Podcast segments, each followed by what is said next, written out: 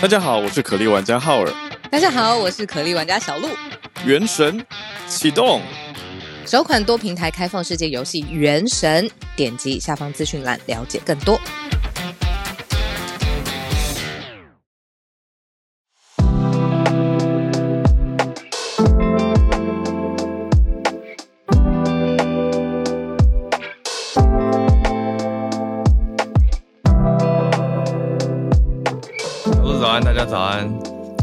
大家早安，欢迎大家来到今天十月六号星期四的全球串联早安新闻。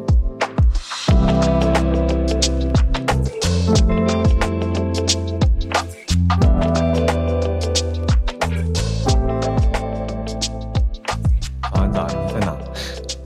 听起来像在哪里？很难判断。待会大概在三十秒之后，我才会恢复比较安静一点。还好，现在也不是吵，现在现在感觉是在一个真空的机房感，真空的机房，没有真空啊，真空可能没声音，这是一个很安静的，我大。在三十秒，我才会恢复一般正常的声音。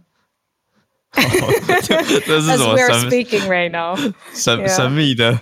哦，好，旅程。嗯，还在还早，在还在斯马尼亚 Tasmania，对啊，哦还在塔州。呃，昨天我们看到了 超级多，我知道我们有听友也在 Tasmania，然后对，我觉得这太神奇了。太神奇。然后塔斯马尼亚不是说五十二万人吗？其中对一个是我们听友哦，至少搞不好不止一个。至少至少，对，然后嗯，我们昨天开车很长的时间嘛，然后呃，看到非常多，我只能说数以千计的绵羊。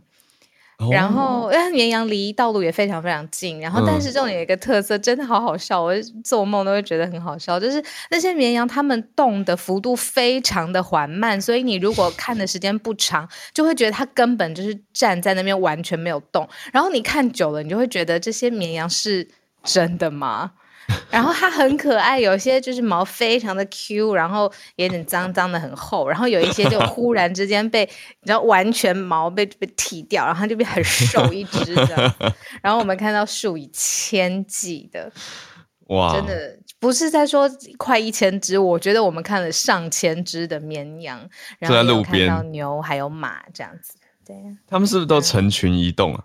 成群移动哦，怎么昨天还有看到两两团非常大团的绵羊团，然后朝着彼此的方向移动，然后我就在跟我先生说，说他们是不是要在火拼，然后，然后他他们移动速度就很缓慢，非常的缓慢，这个画面就有一点荒谬故事吗？对，荒谬的矛盾感。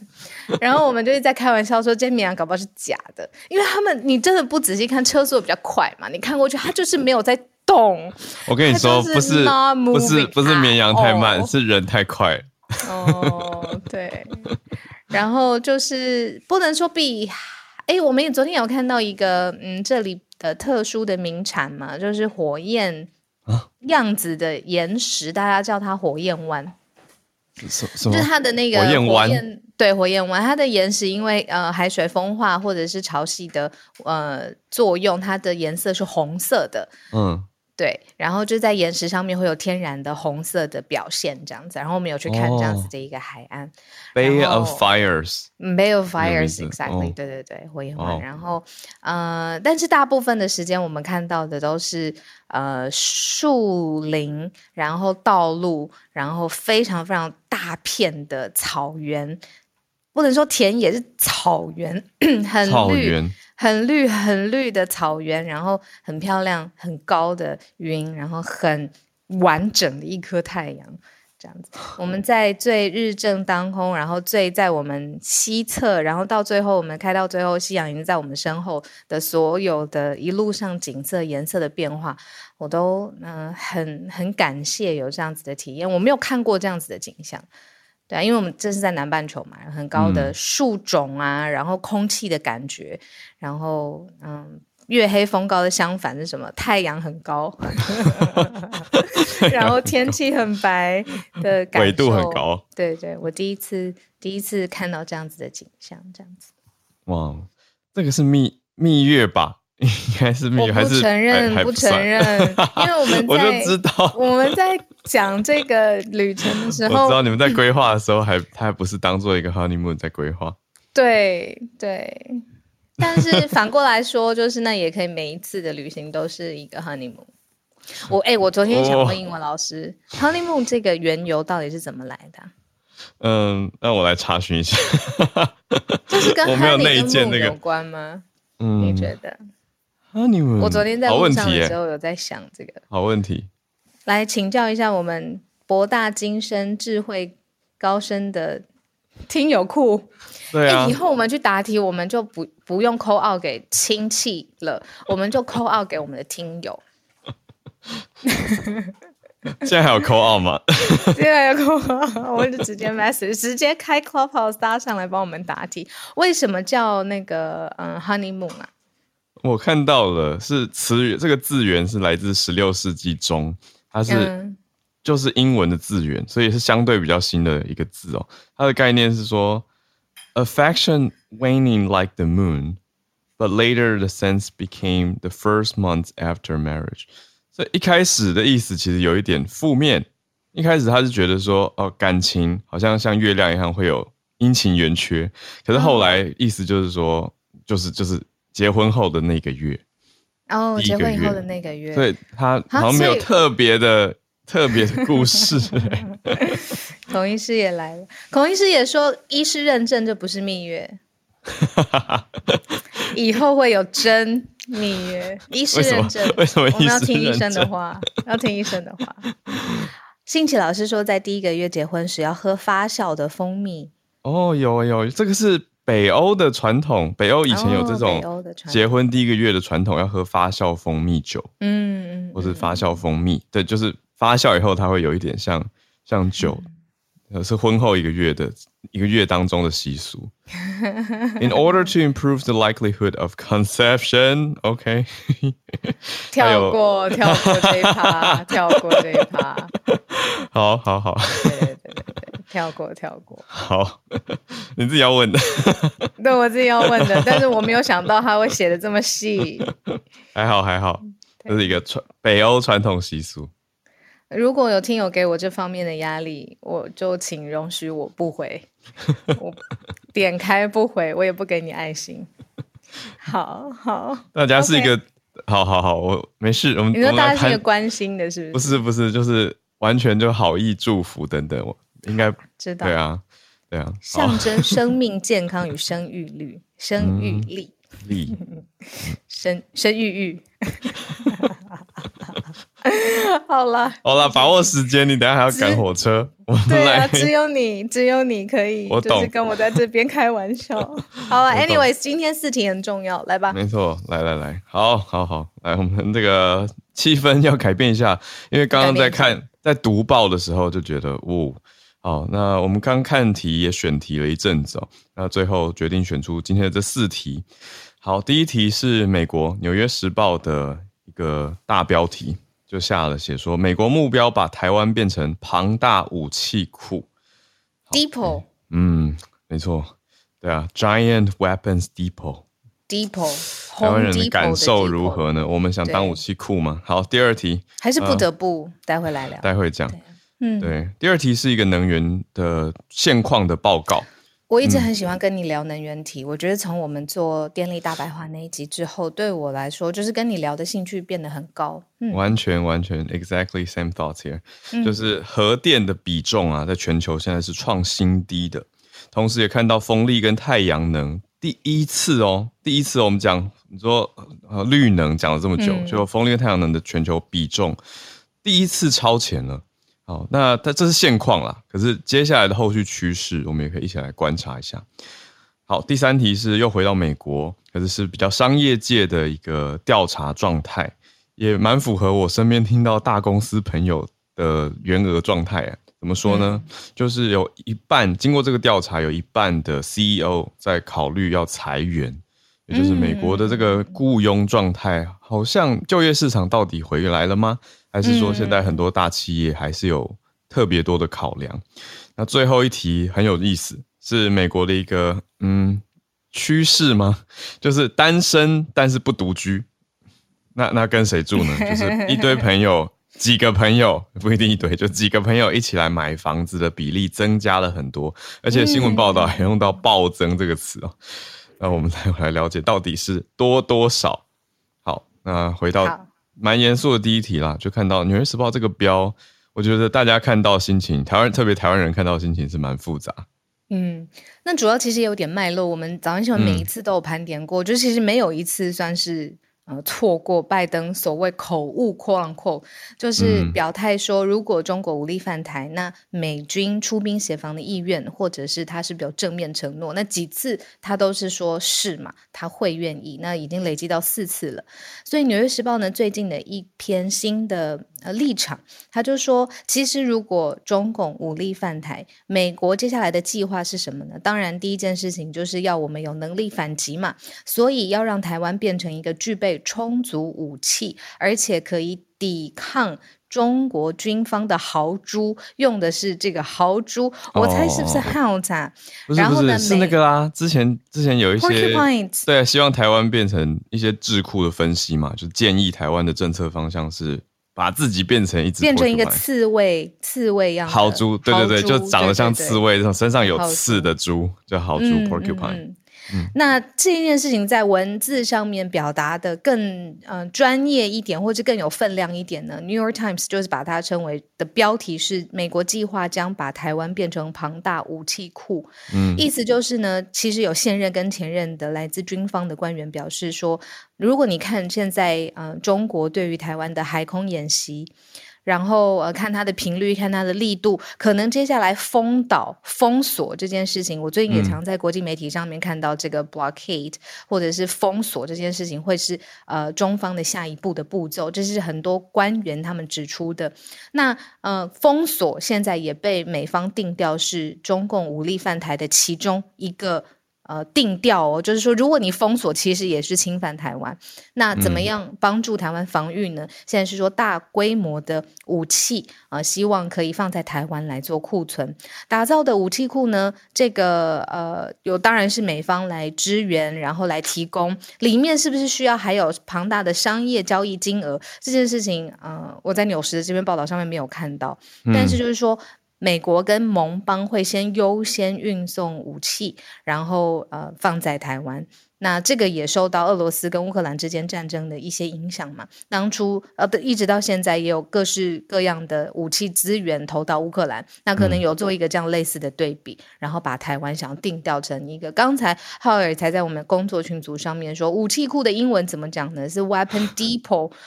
Home Depot 是美国最大的那个呃家具里面你会用到的呃居家生活会用到的生活器物，对饰品啊建材的零售商。对，那这个同样一个字 Weapon Depot 就是武器库。现在是《纽约时报》这一篇专文讲说美方接下来对台湾的计划。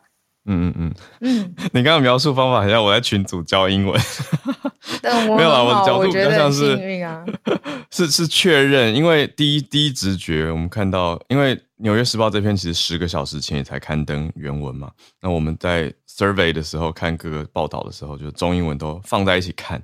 那第一眼我是先看到中文的，我想说，嗯，那是 arsenal 吗？是火药库吗？就不是，是是一个 depot。好，所以 depot 的概念，web giant weapons depot，就是意思是需要的时候可以拿取。因为火药库其实，在历史上不是一个好字，对吧？就是大家每次讲到巴尔干半岛的时候，就会说它是 the arsenal，然后一触即发，就是一定会写到的字，一定会连在一起。对，所以其实我看到第一直觉，虽然他写武器库，可是我脑中会想到火药库，就会很负面的联想，就会想到说一直在打仗，其实对人民来说是很辛苦、很痛苦。可是 OK，那如果这是一个呃 weapons depot 武器库，意思是先储存备着，那需要的时候就有一个应对能力，所以还是其实我觉得是一个新颖的标题。但是其实它的核心还是美国一直在讲的时候，希望台湾变成豪猪了，porcupine。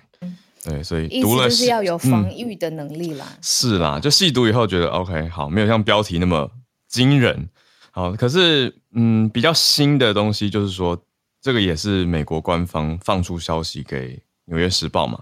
那他们讲的根据是说，近根据近期的这些中国中共军事演练来，特别是海空的这些演练哦，对，来做出的新的评估报告啦，评估结论。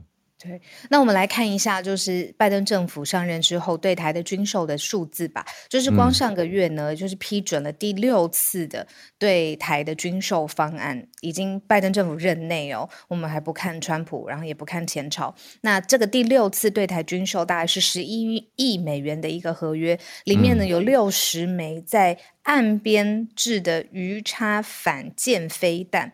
那这个东西呢被。美台国防工业会议上面定调，就是说这个是要抵御传统强敌侵略的防御系统。那在岸边，这也非常合理嘛？台湾是环岛的国家，海洋。而且鱼叉反制的意思就是要针对潜艇，还有对，没错，反舰飞弹，对，嗯。对啊，那还有另外一个说法，就是说，因为这篇文章很长，几个重点在帮大家说。那其实也有智库来回应哦，就是华府的一个智库，特别是针对呃武器啊、军备这方面，就是说，好有武器很好，假设有了库存放在台湾，怎么样分散它，让中国的飞弹也没有办法摧毁，接下来也是一个新的课题。那也就是说，他抛出来这样子的一个立场之后，其实是有智库正面回应的，也被写到报道里面，所以这的确是正在被讨论的一个方向。嗯哦，谢谢 Cobra 传讯息来，Cobra 昨天有上线嘛？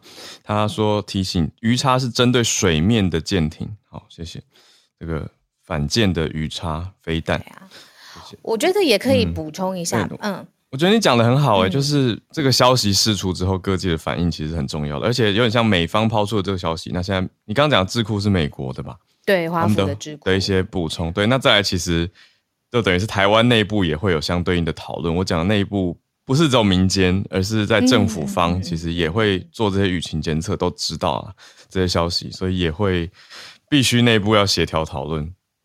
嗯，今天早上我们我们过渡到第二题的同时，也可以聊一下，就是早上我们有在纠结，就是北韩最近的动作是多的，不要说多是大的，对。日本东边射飞弹嘛，对，然后但是这件事情就到这边，嗯。告一段落，因为他就是想要秀他的军事实力，还是蛮让人紧张。尤其是因为同一个礼拜，其实美国有派航母来到附近海域嘛，等于就是展现说，OK，美国有在关注，对对对，我在这里，对啊。因此，或者是不能讲，我不敢断定是因此，但是就是说，接续在这件事之后，北韩连续对日本东啊，应该说东边的海边，东边对对东边的海试射。飞弹，或者就是就是射击飞弹多次哦，所以这个是六天，我看确切的数字是十二天里面六次了，嗯，比例是真的非常非常高，密度很高的。那早上我们在工作群组当中也在纠结，说是不是这两题军事题连在一起？那北韩，我觉得我们可以放在更大的，就是东亚的区域安全里面，我们再来提。然后，但是后来工作群组当中就决定，就是说其实有更。资讯更丰富的是跟能源有关的，也就是跟全世界吧，对不对？嗯，的排行有关，所以就是我们选择了第二题的题目。没错，这个能源题在讲的是核电现在用的整体比例变少了。好，那报告有提，还有提到说，乌俄战争作为一个前车之鉴，要警告核电厂在战争时候的风险。嗯，因为现在核电厂是乌俄战争的一个。大家关注的热点之一嘛。好，那这个报告来自德国的能源专家施耐德，他叫做呃 Michael Schneider。那他就在柏林发了今年的这个世界核能产业现况报告，所以它整体是以 nuclear industry 的状态去调查的。那呈现出来是正在运转的核电机组呢，降到了三十三个国家，总共四百一十一座。这样占全球的发电比例百分之九点八，是四十年新低。这看起来，因为大家知道盖核电站应该也不是很快的事情，所以虽然我我们从去年的电力大白话就有讲到日本，日本反而是有点反大家直觉的，好像要多多的发展核电嘛，所以会让我们觉得，哎。各国是不是不像是大家表面上看到或是心里简单认知的状态？可是目前现在最新的现况呢，是全球现在不到百分之十的发电机组是呃发电方式是用核电的，那现在也是新的低点。那相反来看到风力跟太阳能的发电合计是超过百分之十，所以还不是最大宗啦。因为大家听到，哎，这两个加起来才百分之二十，对吧？可是至少呈现出来是第一次超越了核电的占比，这是在全球哦，就是你说十个发电选项里面有一个国家或者是一个一百十个有一个的比例啦，他就会选择太阳能或是风力，是合计起来的。好，那能源价格现在很高嘛，所以大家也在看。你看，像是日本就在重启核电啊，所以大家会看说核能是不是有一种要又作为一个所谓洁净能源，而且新兴能源的一种重新复兴的态势。可是，呃，Schneider 他做的这个报告，自己做的结论，他反对说核电是国际趋势，他看到的是核电的占比是下降的。那他认为说，可能产业真实的情况看出来，好像跟未来的情况会有一些，你说科技媒体决策者的认知落差会蛮大的，所以他也有点呃，他他表示惊讶了。好，所以我们现在看到，那现在核电的高峰期已经过嘛，可以这样说，嗯，因为四十年来新低，就代表说过去有一个高峰在那里。那现在离高峰也已经几十年了，所以现在到底还有哪里在盖呢？那新正在新建的一些机组有九成是有核武的国家打造的。刚刚不是讲到三十三国吗？嗯，那三十三国的百分之九十哦是有核武的国家，所以呃，过去二十年重新启动的核能机机组里面，九十八座里面有五十座是在中国，所以换言之。中国新建，中国的核电使用率还是很高。那它在新建的机组也很多，还有二十一座现在还在盖。那中国是第二年超过法国了，大家知道吧？在核，好，我好害怕。我最近有收到听友的指教，我不要用“大家知道吧”来开头，不好意思。是吗？有人说这个开头对，有人说小鹿不在的时候，浩尔变脱缰野马，让我反省了很多。好，你知道我是想要脱缰野马是什么意思？就是就是我我上个礼拜有一天自己主持，然后我想要让整个气氛再热一点，所以我的用词可能比较重吧。我有下一些 spice，对，结果听起来可能太太讨人厌了，我深感抱歉，我不是那个意思。好，所以总之，他觉得小鹿不在，号儿有点太奔放。好，一一个听友写的，然后，所以我我我看到，好，那也可以尊重哈，他自己想要主持的时候，他要的风格。我有啦，我我很多反思啦，就不是不是说谁对谁错，而是 叫综合调整嘛。好，那讲回来，中国是第二年超过法国了，法国在欧盟是核能大国，那现在的第一名是美国，就以核核电核电的发，嗯，我看一下，这是核电的发电量没错。第一名是美国，第二名是中国，第三名是应该是法国。好，那其他你说俄国也有在埃及、土耳其这些地方新建核电、核能的机组，所以就会让大家哦想到这个核武啊、核能的技术。当然，它是一个同同一个核心技术了。可是整体来说，就报告最后拉到了核电厂在战争的时候比较危险这件事情。嗯。对，就是我们选择的第二题的能源题。嗯，好。那接下来就是美国的消息喽，可是可能也是跟商业趋势很有关系。然后高尔斯刚刚在开这题的时候是说，他身边的就是 Rich 号的朋友们，什么 CEO 们的决决决定啊？不是不是，我我要补充，我要补充。我刚讲，我刚讲一个朋友，他他不是 CEO，他是在。嗯，好，应该可以讲。他在 Google 上班，在 Google 上班。可是他想要转到，我就不讲哪一个国家，反正他想要调回亚洲。可是以前都有蛮多机会的，就是 Google 内部的 transfer 选项过往蛮多。可是他觉得在疫情期间，还有到现在，一直没有看到新的机会，所以就看到可以反推。对对对，没错，就是就是原额数的一些控管。好，我们来用。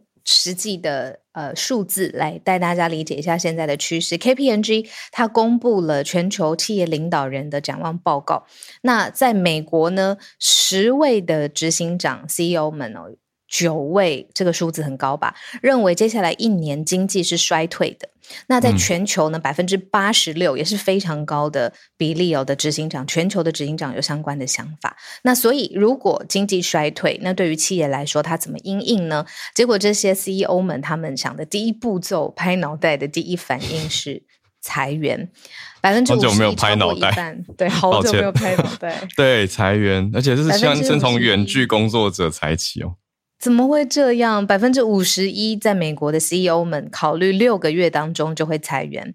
那如果放在全球，嗯，激动到麦克风都掉了。如果放在全球的呃角度来思考的话，十位执行长有八位，我知道这个母数是小的，可是你这样看就是百分之八十的执行长嘛，全球当中也是会有裁员的想法。嗯，对，所以如果你看他这是去访问 CEO 嘛，好，那他也去访问了企业端，就有一个简报软体的业者，像我们，我是用 Canva 啊，你是用什么？你也是吧？是不是？简报软体比较常用 Google Slides，我比较老派。哦，好，啊我我推荐用 Canva，我觉得很好。有有，我们家小编都用 Canva。Canva 很好用。Beautiful AI 是一个简报软体业者，然后也在这一个呃调查报告当中受访了。那发现呢，就是百分之六十的受访者认为说。远距的工作者极有可能，或是可能，我们知道那个呃调查它有力度的问题嘛，就是极有可能或者可能面临裁员，就是远距的工作者会在这一波的调查当中，嗯，裁员的风潮当中先被裁掉。对啊，那这不只是美国 CEO 的一个表示嘛？KPMG 有针对全球的执行长都做了同样的调查，那高度认为接下来一年经济上是衰退的。所以这不仅是你说企业上面你对人力上面的安排，是说这些 forecast 它是怎么看接下来一年的经济上面的表现？嗯，讲到这一题就会 觉得资资方跟劳方会有两个很不一样的角度，就是。用劳方的角度就会觉得啊，怎么说裁就裁，或是把大家这样就就就去走了。可是用资方的角度，是一个很血淋淋的公司撑不撑得下去的问题。好，你说好，也许大公司它资源相对多，没有到撑不下去这么惨，没有到撑这个程度。可是它也必须要预做准备，来看看到底公司，因为很现实，就是看财务报告嘛，就看营收状态跟人员的比例。还有各个部门的所谓的 performance，他们的表现状态，对啊，我我倒觉得，嗯，对，因为他这边调查样本数不算太多，所以大家我觉得就参考看看吧，就大家有不同的想法，嗯，因为刚刚小鹿讲到的那个 Beautiful AI，它是调查了三千位的主管，对呀，对，到底会不会针对我的意思说，到底会不会针对远距这件事，好像还可以再观察一下，因为 performance 跟你到底是不是。On site 工作其实好像会这样说，不一定对吧？不一定啊。对啊，不同对啊。对，你看像我们的 James，谢谢你哦。他说，戏谷现在很多的大科技公司现在 hiring freeze，这顺便学一下职场上面的英文，就是停止招募了，或是缩编。那包括了 Google、呃 Netflix、Amazon，呃几个 retail 的厂商也都在拉紧裤带当中。嗯嗯嗯，对啊，有的就像我刚刚开题的时候讲的，它不一定是。呃，裁员，可是他就是不再续聘，呃，不是不是不再续聘，不再增聘。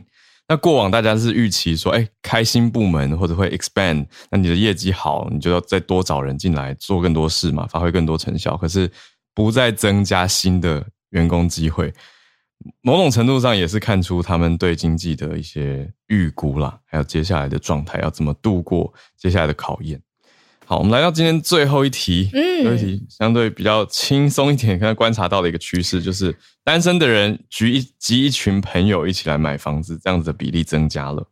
哎，我们这一次在走在街头的时候，也会看到一些房地产商他们看出来的广告，然后看一下这个地价到底是房价到底是如何。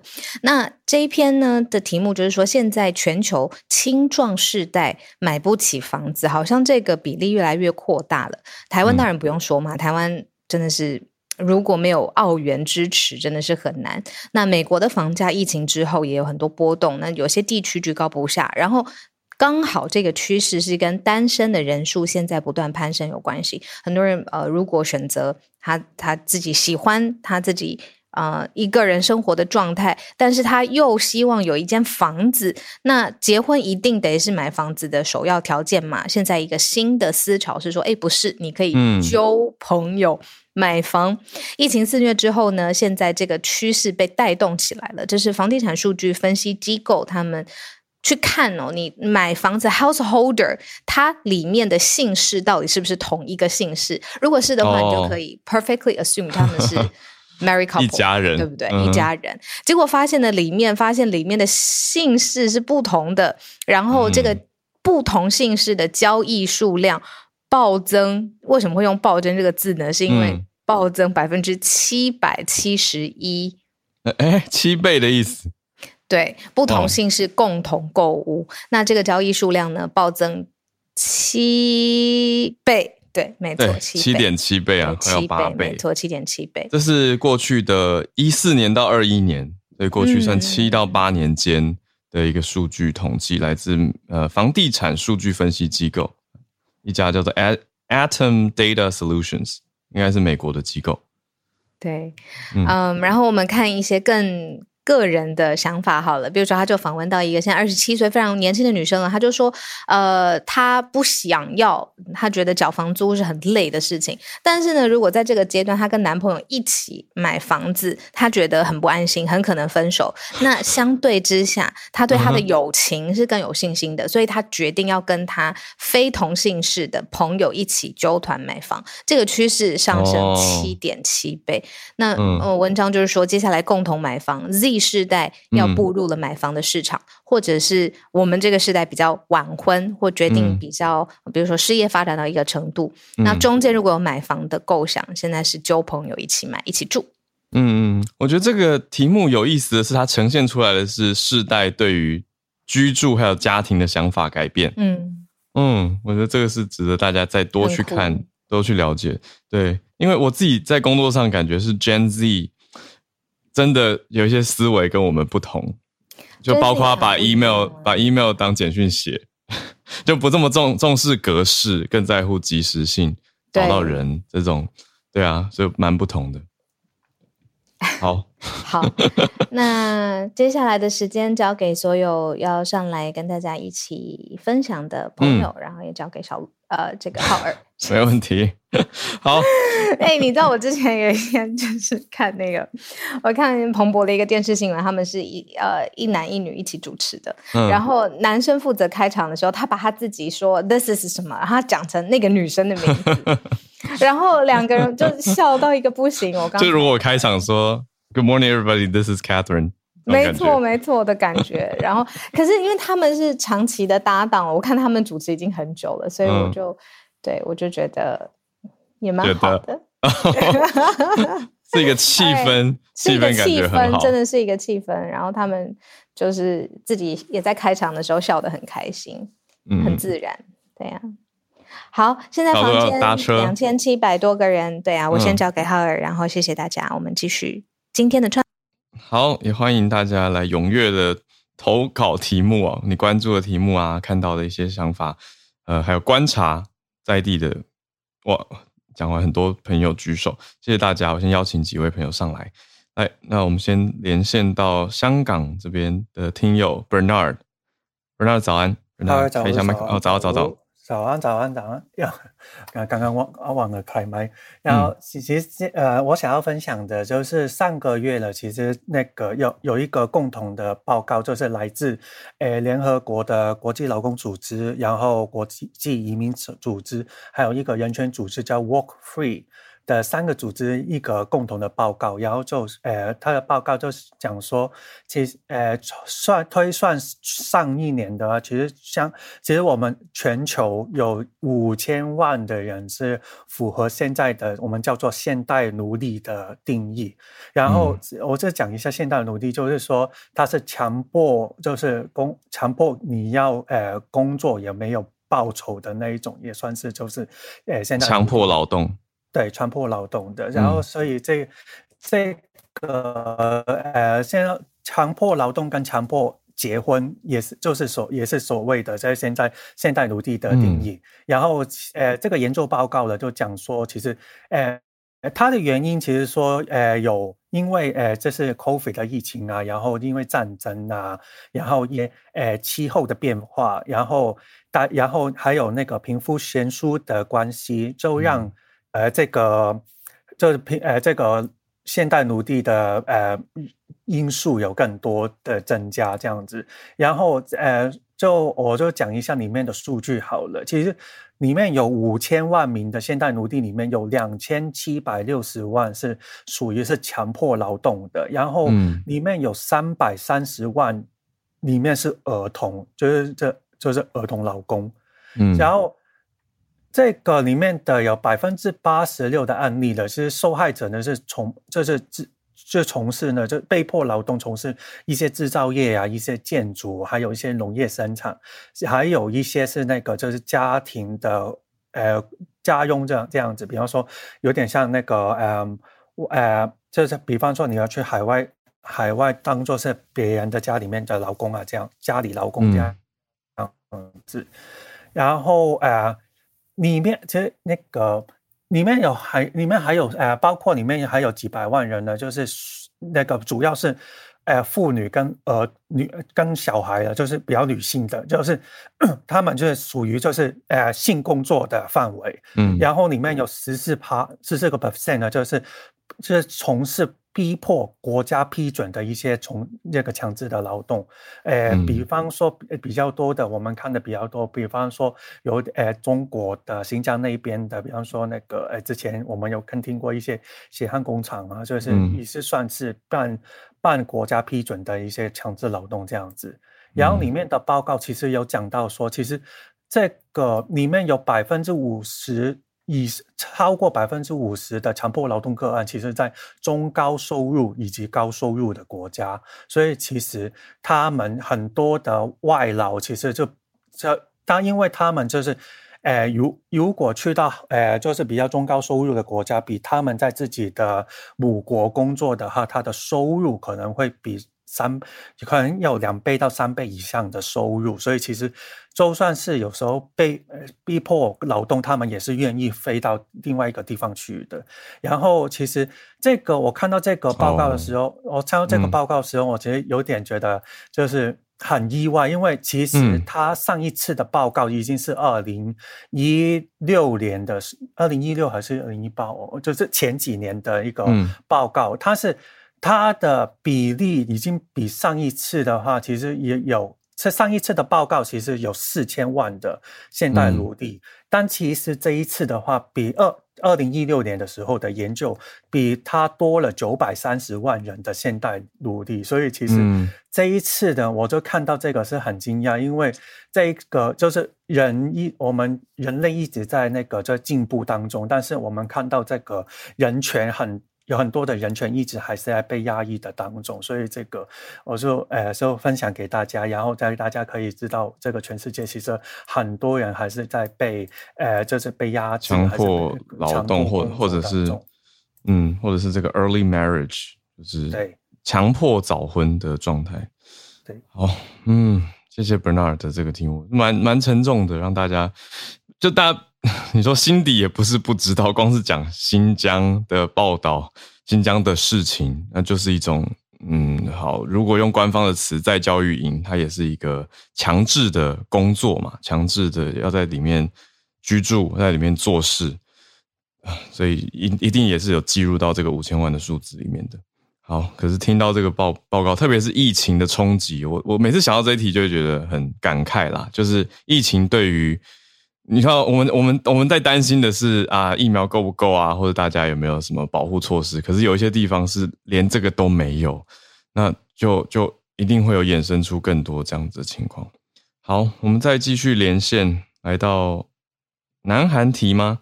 宇宙虾米早安，早安早安，浩儿早安，小鹿早安，嗯。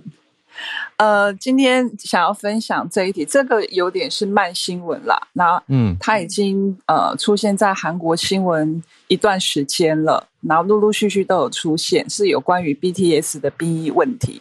嗯，那我自己不是 Army，可是就是这个问题呢，我觉得蛮有趣的，因为我觉得也是台湾接下来我们会面临的问题嘛。因为今天刚刚的第一则新闻有讲到那个火药火呃武器武器库，对对武器库。那可是重要的就是多少人会使用这个武器库？那南海也是与呃有这样子的一个状况。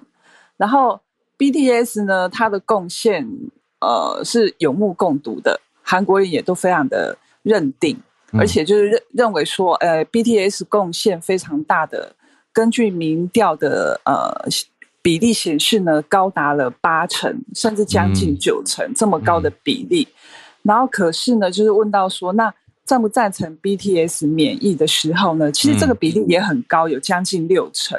那可能因为有这么高的民意支持度的关系，所以就是几次啊，最近几次那个韩国的国防部长李宗燮他出席国会的那个。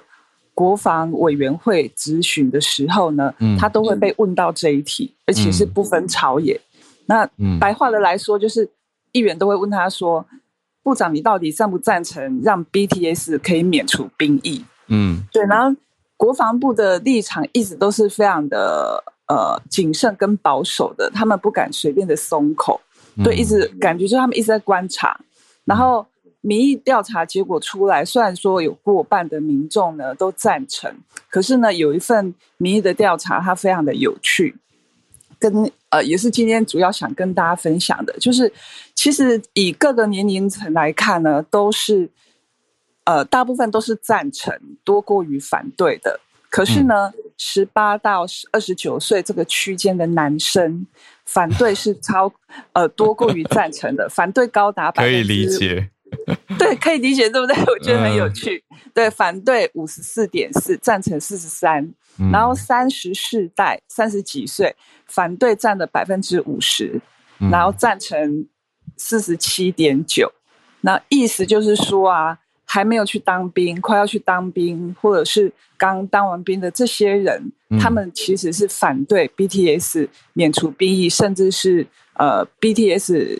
服替代役的，嗯嗯，对，然后所以就是呃，这个结果出来，我观察到最后，这个结果出来之后呢，国防部长接受相关呃，在这之后接受相关咨询的时候，他的说法就变得比较不一样了，嗯，比如说他就会说，嗯，他觉得 BTS 啊去服兵役是值得值得期许的，嗯，对，然后。议员又问他说：“其实，因为就是韩国已经有好几个法案提出要修改所谓的兵役法，然后这个兵役法当中的修改的内容当中呢，就是有让 BTS 可以有免疫的机会。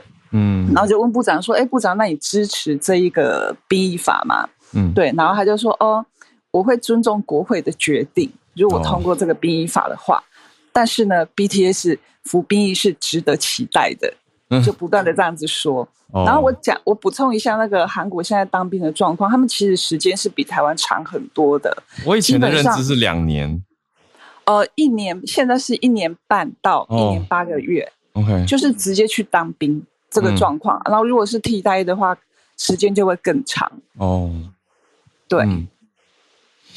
感谢，所以可以换句话说，支呃赞成说 BTS 的文化贡献很大，让他们继续做演艺工作啊，拓展影响力，不用当兵。那这一种支持者是以女性跟老幼为大宗，但是男生如果是兵役龄的男性哦，都偏向觉得要要公平起见这样子的感觉。对，对，就是他们相对，我觉得感受到是一种可能。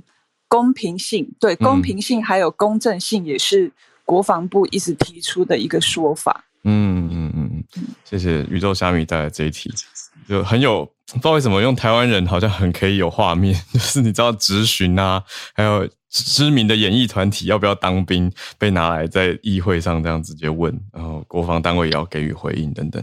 好，谢谢虾米这个题目，让大家知道哦，BTS 的兵役问题在南韩是一个。嗯，大题目。那我们继续连线到东京来跟翠翠连线。翠翠早安，Hello，早安，小鹿早安。嗯，这个也算是一个慢新闻，是我之前有就是上台有讲过的。就是其实在今年的七月中的时候，算是我一个朋友的朋友，他刚好是一个新闻记者，那他自己本身还蛮常去国外比较偏东南亚的地方做一些采访。嗯，那他其实今年七月底的时候，因为其实现在缅甸刚好是处于一个。怎么讲军事政变，嗯，比较动荡的时候，对，很久了。然后结果他现在在去昨天，嗯，在阳光他们开了军事法庭，然后他被以违反就是通信法监禁七年，另外他又被以煽动罪判刑三年。所以就是目前，嗯，就是有这样的事，就是事情这样传到日本来，嗯，呃，比较嘛，就是因为说老实话，就是他这次的判决啊，这个军事法庭，第一个他在未公开的情况之下就是做判决，而且他是没有律师陪同的，也就是说，为什么判决的结果会是这样，基基本上是没有人知道。那我们也是刚好，哎，有这个消息下传到日本，然后 NH 或是那个日经新闻都有做了一个报道。嗯，那当然就是那个驻缅甸的日本大使馆，他们也是持续有在进行，是希望他们呃缅甸当局可以早点就是释放九保田册这样子。嗯，那其实原本在嗯今呃不九月底的时候，就是因为他现在目前是被监禁在那个监狱，但是他是住在。单人房，听说是人身安全好像没有问题。那甚至九月底的时候，他的家属跟朋友们有收到，就是从缅甸那边过来，就是他写的信，是说好像目前人没有事，但是希望大家要注意那个目前在缅甸就是发生的，嗯，就是怎么讲，大家看不见的战争。嗯，那其实现在缅甸当局他在九月底的时候也是逮捕了一些，呃，就是。住在那个缅甸的外国人，比如说是之前的前英国大使，就是住嗯住缅甸的英国大使，也是被以入国管理法把判罪。然后另外还有一个是，就是苏珊翁基他之前的经济顾问的那个澳洲人，也是被以违反国家机密法判了三年的，就是有期徒刑这样子。所以其实就是现在呃。报道是说，就是目前缅甸对于外国人的就是管制是越来越严格的。然后我刚好又是看到另外一个新闻，是其实缅甸在呃上个月，嗯，就是他们有呃，因为他们现在就是有那个算是叛乱组织一直在跟缅甸军政府做战斗嘛，那是缅缅缅甸。军政府甚至因为这个原因，他们去攻击了两所小学，就是那个小学附近刚好有叛乱组织，但是缅甸军政府却刻意去攻击小学，然后造成就是有十几个儿童死亡。那这件事情其实在各国有就是进行了批判，这样子。嗯，好，那就是如果之后还有缅甸的新闻的话，我还是会再就是跟大家分享这样子。谢谢，嗯，谢谢翠翠。我现在你一边讲，我也是看到。很就是今天才出来的这个判决消息，那希望一切平安，而且哇，可是这个是不是要要可能要往人权团体，比如说国际特色组织，大家写信马拉松这样的角度去去支持，不然的话很不容易。好，谢谢翠翠。好，那我们再继续连线。今天真的这个礼拜真的是诺贝尔周啊！我们今天看到 Zack 要来跟大家分享。呃，他的领域化学，在很久没有上来了。嗨，第一次上来，哈尔早，小鹿早。哎，你是第一次上来吗？对，哇哦，哦好，因为 Zack 是我的学生，我记错了，抱歉。是，好好，你好，你好。好，今天想要跟大家分享昨天颁奖的诺贝尔化学奖。那他颁给了三位学者 b a t o z i Meldo 跟 Sharpless。那其中呢，Sharpless 教授就是这是他得到的第二座诺贝尔奖。上一座是在二零零一年，那这也是诺贝尔奖史上第五位，就是拿一个人拿到两第二座的记录这样子。嗯嗯嗯。那这个主题呢，它讲的是典籍化学，英文是 chic chemistry。那它其实就是帮我们有机合成化学家的工具箱制造了一个。呃，很有力的工具，那可以想，大家可以想成 click 就好像点一下滑鼠这样，然后这个事情就完成了。那它到底是怎么做的？就是把呃，可以想成像乐高积木设计成一边凸一边凹，所以只要把凸的跟凹的压在一起，那就完成了。那如果我分别把凸的跟凹的接在不同的分子上面，那就可以是不是就可以很快速的？设计出一系列各式各样的不同的分子的一个组成，那这个其实对于呃制药领域在药物合成上面呢是非常有帮助的，因为大家其实常可以看到说，哦，又从什么树皮或什么海藻里面分离出一个什么样的化合物、什么成分，可能有抗癌的功效之类的。那但是其实这个都是非常非常少量。那在这当中，化学家还要去想办法，可能是花数个月的时间或数年的时间，让它变成一个呃足够的量可以生产，然后来做细胞实验或动物实验。那好的才会后续进入人体实验这样子。那所以这个 click chemistry 呢，虽然就是它做出来的东西呢，不是。呃，跟天然物完全一模一样的结构，但是它可以很快速的，而且很有效率的生产。那它的凸跟凹可能分别，这这这比较深，我就快速的带过，用一个叠氮的化合物跟一个缺类的化合物来做。那它有什么特色？就是它有很好的选择性，也就是凸的跟凸的不会反应，凹的跟凹的不会反应。那所以它除了可以把两个分子接在一起之外，也可以把小的。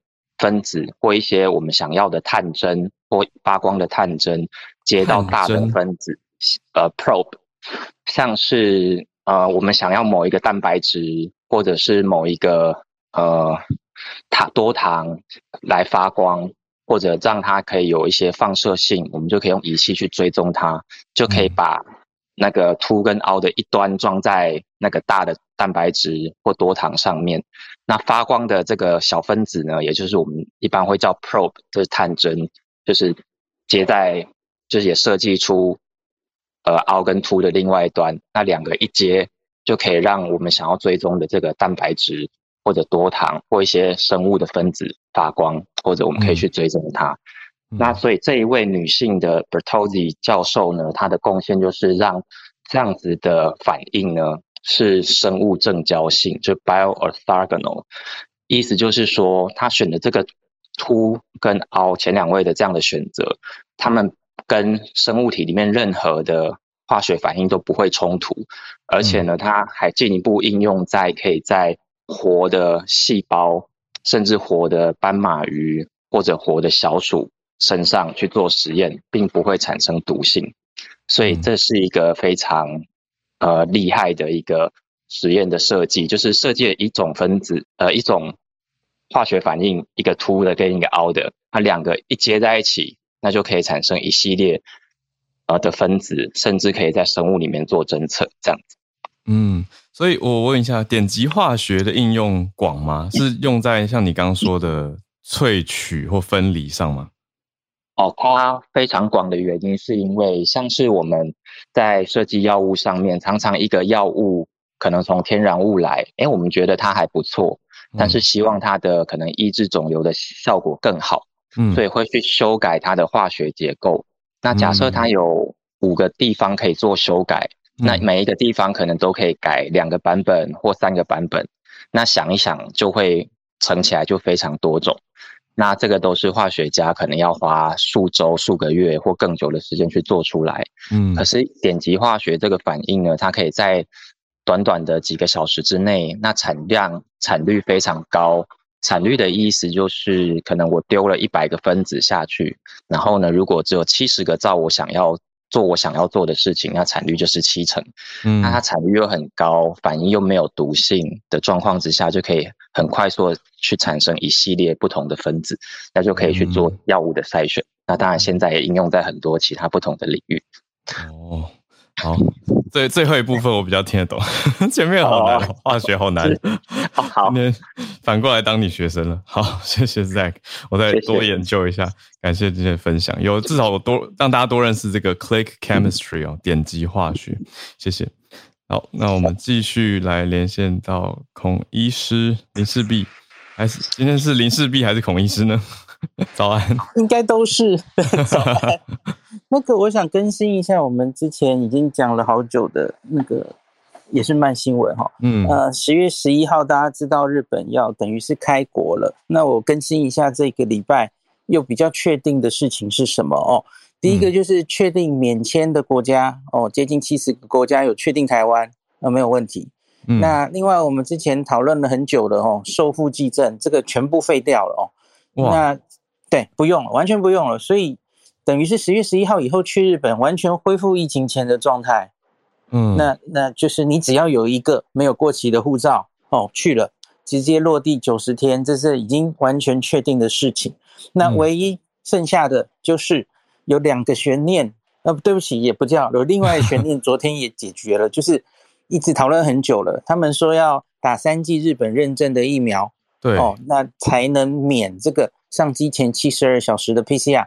那昨天他们公布了，公布了他们认证的疫苗，其实也完全没有新闻，因为他已经之前就讲了，他是就是看 WHO，那 WHO 的名单跟日本目前认证的名单，其实就只差三支中国的疫苗哦。那昨天就是确定把这个疫苗都公布上去了。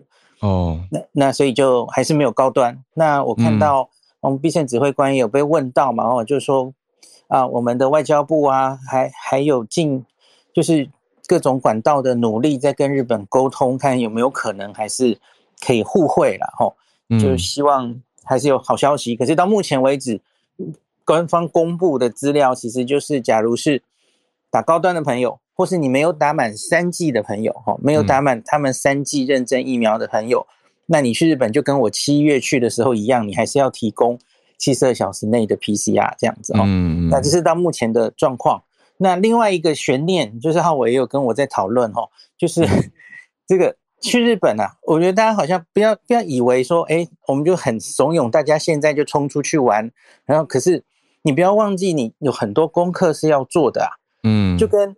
这这几天，那个指挥官跟这个卫福部长也有在提醒大家，我们开边境不代表疫情已经结束了，这是两回事啊。嗯，昨天星期三嘛，我们本土要戴口罩啊，呀，对不对？又破五万了。嗯，你你该做的防疫还是要做。呃，开边境是因为现在疫情的控制跟边境管制已经没有直接关系了。嗯，因为你看那个，你本土就每天四五万呐。你边境每天你就算再开多少，它那个一定是九牛一毛嘛。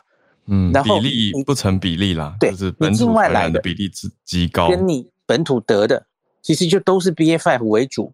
嗯，那也没有近来没有太厉害的新变种出现，所以因此边境管要。可是问题不代表你就不防疫了，这已经大流行已经过去了，这是完全两回事哈，大家不要误会了哦。